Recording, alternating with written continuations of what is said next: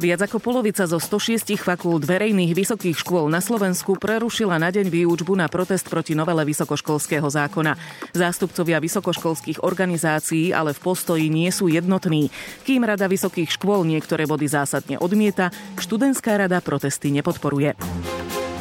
Dopodrobná. Spravodajský podcast Rádia Express skrátenie externého štúdia, zavedenie výkonnostných zmluv či voľba rektora. Toto všetko sú zmeny, ktoré má priniesť novela zákona o vysokých školách z dielne rezortu školstva.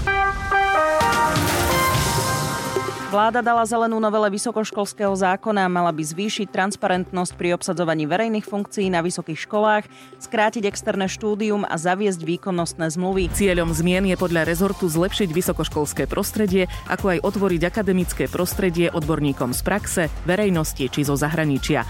Vysoké školy sa však mnohým zmenám bránia.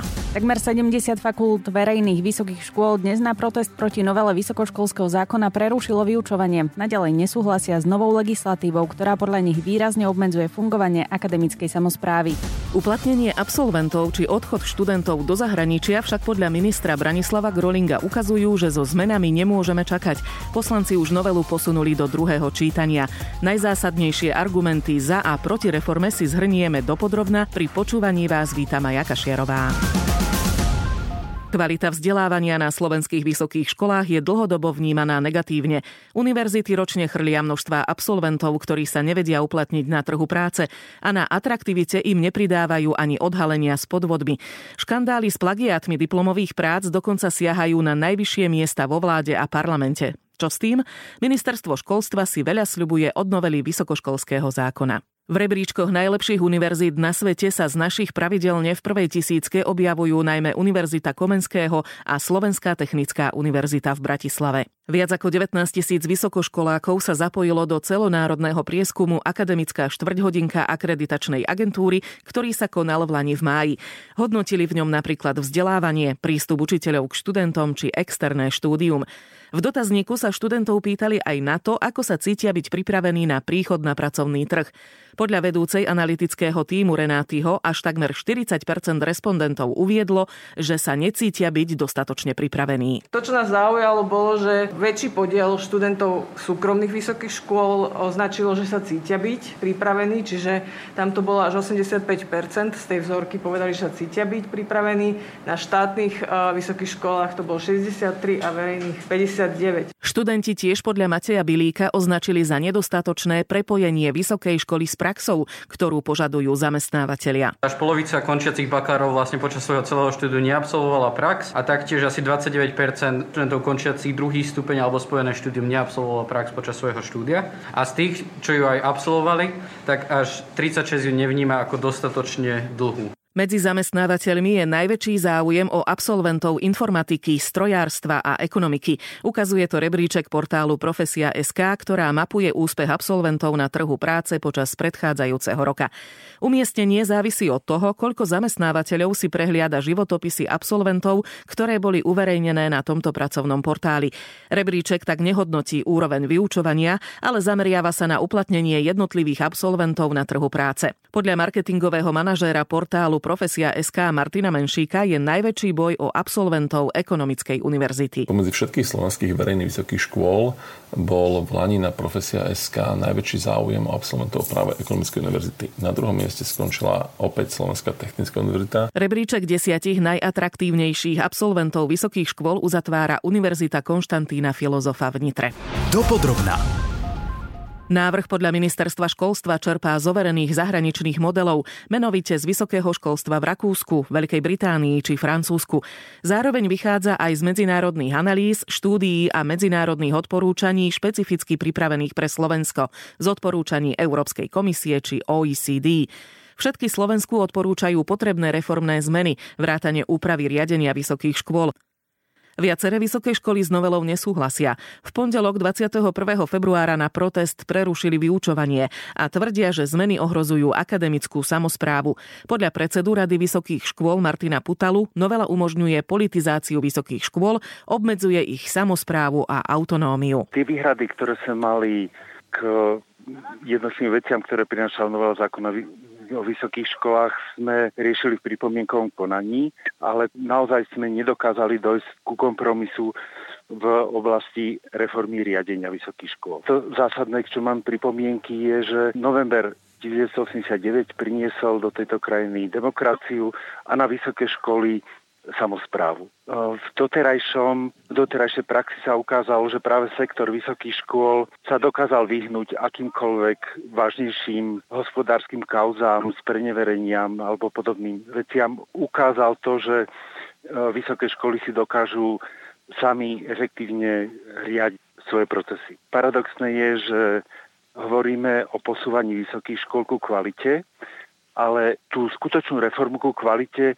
priniesol už nedávno prijatý zákon o zabezpečení kvality. Práve tým procesom sa vysoké školy otvárajú viac verejnosti, nastavujú svoje študijné programy podľa požiadaviek praxe, spolupráci s ňou snažia sa viac reflektovať potreby a požiadavky študentov. Minister školstva Branislav Gröling politizáciu odmieta. Hovoril o tom v našej relácii Braňo Závodský naživo. Momentálne tá voľba prebieha tak, že akademický senát, čo sú vlastne ľudia z vysokej školy, volili svojho rektora. Áno. A keďže tento systém je veľmi uzatvorený my chceme, aby do neho prišli aj externé subjekty, aby prišiel vonkajší, vonkajšie prostredie, aby sme sa trošku otvorili, tak ako je to aj v okolitých krajinách, tak sme povedali, že to auditorium, ktoré bude voliť rektora, bude akademický senát a správna rada. Tak. A v rámci správnej rady 50% Dosadí ministerstvo rady, školstva. Nedosadí ministerstvo školstva, ale jednotlivé, či už neziskové organizácie alebo odborné organizácie, ktoré budú nominovať ľudí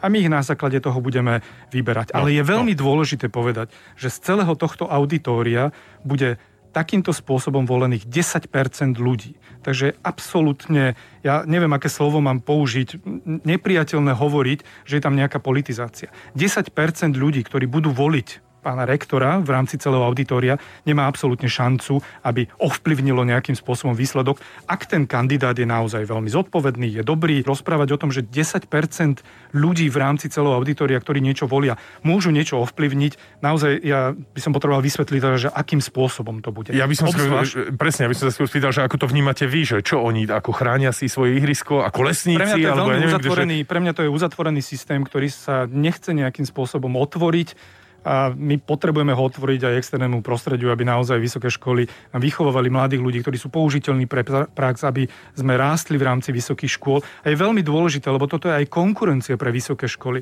pretože my tam jednotlivé opatrenia je napríklad, že voľnosť pre vysoké školy v rámci vnútorného prostredia, že si môžu nastavovať vnútorné prostredie a takýmto spôsobom môžu konkurovať No, medzi sebou. Veď práve som sa chcel spýtať, že či to je celé len ako voľbe rektora proste.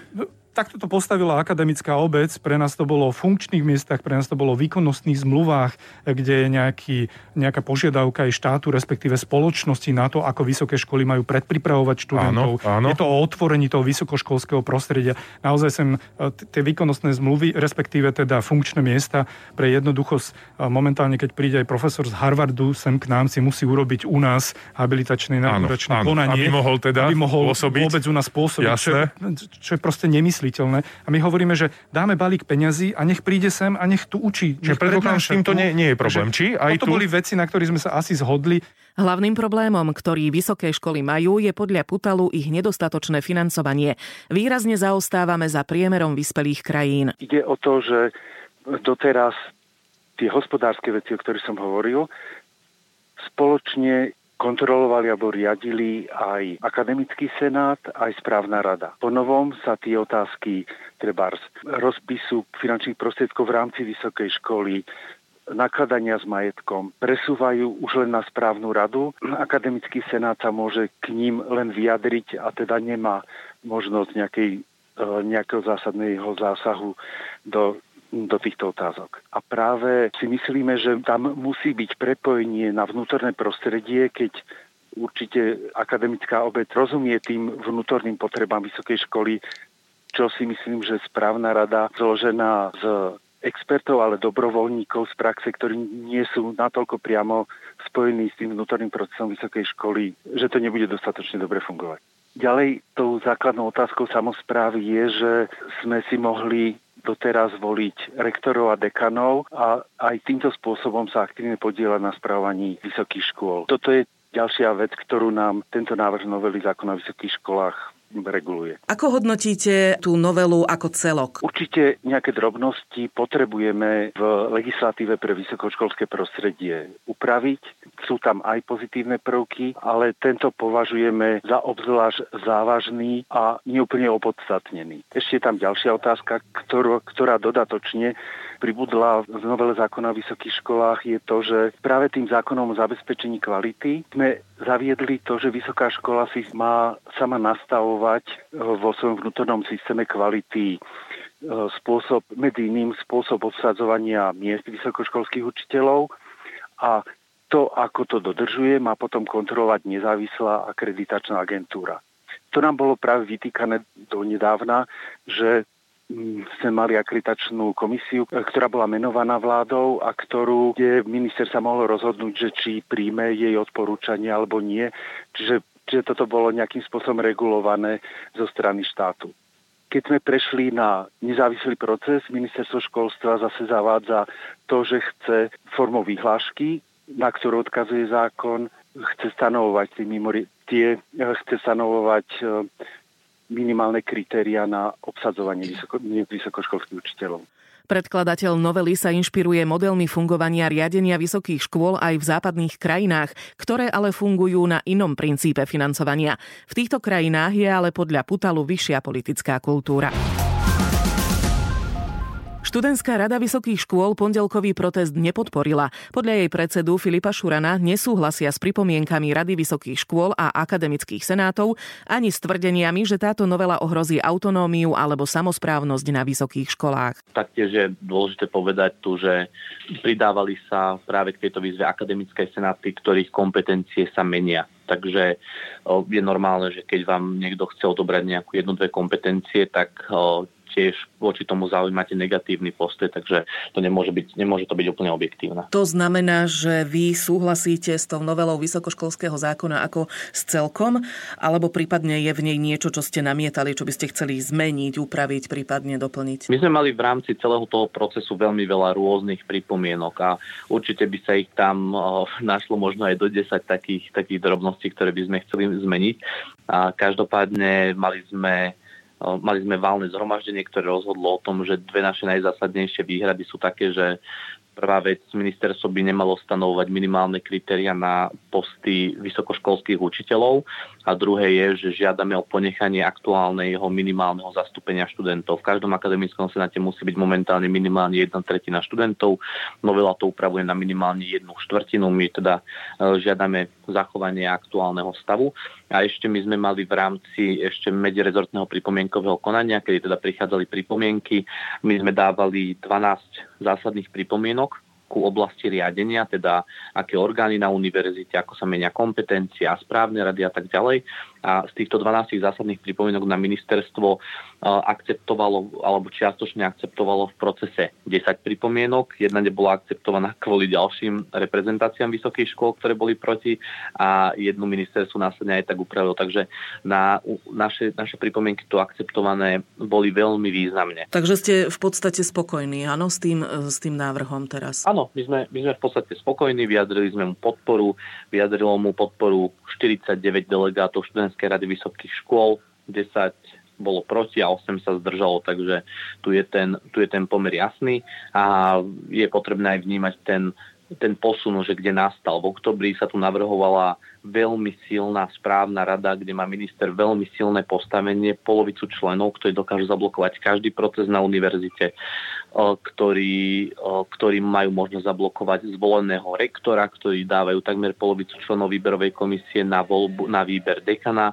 a všetky tie, a, a ďalšie takéto, ďalšie takéto kompetencie. A momentálne sa to naozaj z toho veľmi ustúpilo že už to nie je takýto, takýto silný orgán, už sú tam rôzne, rôzne ďalšie mechanizmy a niektoré, niektoré veci sa úplne, úplne prekopali. Jednou z požiadaviek študentskej rady je aj dofinancovanie vysokých škôl. Tu ideme v jednom e, šíku aj s e, ďalšími dvoma reprezentáciami, ale aj vysokými školami. Aj tie vysoké školy, ktoré už začínajú alebo vyjadrujú už čiastočnú podporu novele, tak hovoria, že sa to nedá bez financí. Momentálne totiž to za posledné, za posledné roky sa síce vždy žiadalo viac do vysokého školstva, ale nad aktuálny rámec. A momentálne posledné dva roky prišlo dokonca ku skráteniu už tak ma, malého rozpočtu a tento rok dokonca aj uh, sú, v súvislosti s tým, že, uh, že narastajú ceny energií, tak by to znamenalo tento rok výpadok pre vysoké školy až 60 miliónov eur a momentálne tie, tie školy hlásia, že je možné, že nebudú mať za čo učiť. Hovoríme aj o nejakej konkrétnej sume, keď sa bavíme o tom dofinancovaní vysokých škôl? No, o, za, na tento rok ten pokles bol vyčíslený sum, na sumu 60 miliónov eur. A to, sa, a to hovoríme iba o prevádzke vysokých škôl ako takých. Tu nehovoríme o obrovskom investičnom dlhu na internátoch, nehovoríme o obrovskom dlhu na, do infraštruktúry vysokých škôl, oprava budov a tak ďalej. Proste toto je naozaj, že toto je to nevyhnutá, nevyhnutná čiastka, ktorá sa tam musí dostať iba na udržanie prevádzky a nie je to ešte na to, aby sme sa vyrovnali v rámci investícií do vysokého školstva priemeru krajín OECD. A čo sa týka postoja vlády k tomu dofinancovaniu, mali ste nejaké rokovania, máte nejaký prípadne konkrétne prísľub alebo nebodaj aj čiastku? My sme zatiaľ rokovania nemali. 13.2. som oslovil pána predsedu, predsedu vlády Hegera listom s tým, že teda žiada, že som informoval o uzneseniach, ktoré prijala študentská rada vysokých škôl a taktiež, že teda žiadame o, o navýšenie balíka financií pre vysoké školy. Ja verím, že, že v najbližších dňoch, lebo sú ešte na pláne rôzne stretnutia, rokovania, takže ja verím, že v najbližších dňoch sa, sa dostaneme aj k tomuto, len je to veľmi komplikované, ako počúvame zo strany ministerstva financí, ktorý, ktorý teda opakovane hovorí, že ukážte mi, odkiaľ mám zobrať a kde vám mám nájsť tie peniaze. Nejaký konkrétny termín na stretnutie máte? O, zatiaľ konkrétny termín nemáme na stretnutie, ale ako vravím, sú momentálne rôzne stretnutia ešte ku novele, ako uh-huh. takej a na, na nej sa vždy, bude, vždy budú otvárať aj financie. Teda minimálne ja za seba môžem povedať, že toto je vec, ktorú budem opakovať dookola. Ak chceme mať reformu, tak nemôžeme znižovať financie. Musíme ich práve že naopak, musíme ich navýšiť, musíme sa snažiť sa dostať na nejakú európsku modernú úroveň v rámci financovania a toto dokáže naozaj pomôcť vysokým školám. Momentálne si vysoké školy menia vnútorné systémy zabezpečovania kvality, do toho príde táto reforma vysokých škôl a do toho, ak príde ešte aj k navýšeniu financií, aby sme sa stali o mnoho konkurencieschopnejšími, tak to dokáže vysoké školstvo posunúť ďalej. Aký je váš názor ako celkovo na tú novelu? Myslíte si, že prinesie ten, ten očakávaný cieľ, tie zmeny, zlepšenie toho vysokoškolského prostredia, keď to zabalíme vlastne len do tejto jednej časti ono by malo tých zmien priniesť viac. Napríklad otvoriť to akademické prostredie odborníkom z praxe verejnosti, či zo zahraničia, uplatnenia absolventov, odchod. Čiže čo si vy myslíte, e, prispieje k tomu tá novela? To je veľmi zložitá, veľmi komplexná otázka. Minimálne, čo sa týka otvorenia toho vysokoškolského prostredia, tak to tam je úplne jasné v rámci, v rámci funkčných miest. Taktiež veríme, že aj tie zmeny v riadení, teda v kompetenciách správnej rady, voľby rektora a tak ďalej, že pomôžu tieto procesy jednak transparentniť a jednak do nich dať taký trošku externý nádych, bez toho, aby bola, bola nejakým spôsobom popretá samozpráva vysokých škôl. Takže tuto, ja, ja, ja tam vidím tie obrovské kvality toho zákona, ktoré on, ktoré on prináša. A taktiež sú tam niektoré veľmi konkrétne veci, ktoré sme či už navrhovali my spolu s nadáciou Zastavme korupciu, alebo iba my ako študentská rada vysokých škôl. A to sú veľmi konkrétne veci, ktoré vedia pomôcť študentom, ktoré budú mať do, dopad na ich každodenný život. To je zjednotenie dĺžky externého denného štúdia, taktiež možnosť vytvoriť si na fakultách e, vlastnú študentskú samozprávu so svojimi orgánmi. Je to to, že študenti budú za nadštandardné štúdium platiť iba pomerné školné, podľa toho, aké sú reálne náklady na to školné, že nedostanú zaplatiť za jeden kredit alebo dva kredity v nadštandarde 900 eur.